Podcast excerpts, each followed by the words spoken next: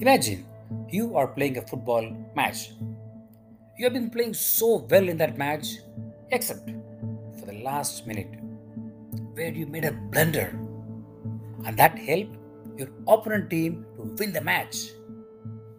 How would you feel? Miserable? You will blame yourself to the hilt, isn't it? Now take another example. You have been attending job interviews continuously and you have been failing continuously. What will be your mindset? Or for that matter, you were waiting for your promotion and again it hasn't happened. In all these situations, what would be your mindset? Will you feel miserable about yourself? Will you keep blaming yourself for the failures? Most often, yes. That's what we do. We tend to blame ourselves, pin ourselves down for every mistake we do and every time we fail. But is there a different way that we can handle these situations? Of course, yes. That's what Dr. Martin Seligman, father of positive psychology, he says that we have to say, change three P's that we use the way we define a failure. What are these three P's? First P, he says, is personalization. When something goes wrong, we fail, we make a mistake, and we lose a situation, we tend to personalize and say, This is my failure. You know, I have failed. I've tried to pin ourselves down and take us into the rabbit hole of guilt and blame. Rather, Dr. Seligman says, change instead of personalizing that as your failure take responsibility for the actions you have taken that has resulted in a failure and move forward remember not everything happens in our life happens to us because of us there can be multiple situations multiple factors coming into play. The second p dr martin seligman talks about is pervasiveness. Our mind creates pattern and we have this tendency of remembering our failures. So you would have succeeded 10 times but two failures will haunt you forever and we will find a pattern in that and say oh this is typical of me i always do that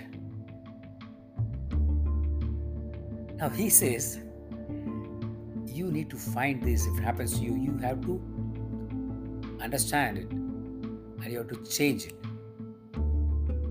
Failure in one area doesn't mean you're failure in life.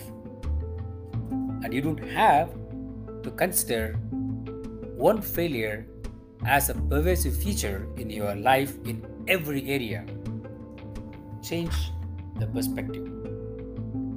The third P, which again generally we use humans to define our failure, is permanence. You fail at something and you say, Oh, I'm never going to do it, I'm never going to make it. I know I cannot succeed in anything. We make failure as a permanent feature in your life. This again is not going to help us improve ourselves. Rather, these three P's if we use to define our failure can only push us down the failure route and keep us pinned down in the blame and failure trap. But if we change our perception and instead of saying in, terms of permanence, instead of worrying about I always do like that, change it and say, Oh, this is what I have done again and how I can change it. When you take responsibility for your action, you're going to change your perception. As Dr. John Maxwell says, sometimes you win, sometimes you learn. And that's what we do from failure.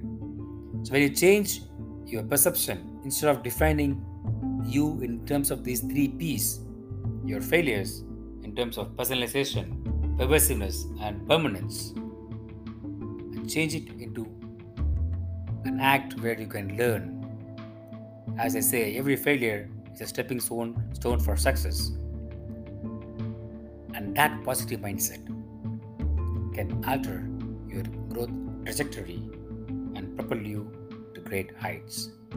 This is what Dr. Martin Seligman says the three P's that sometimes we use to define ourselves and our failures personalization, pervasiveness, and permanence needs to be changed. Our perception about ourselves and failure needs to be changed so that we can grow in our life.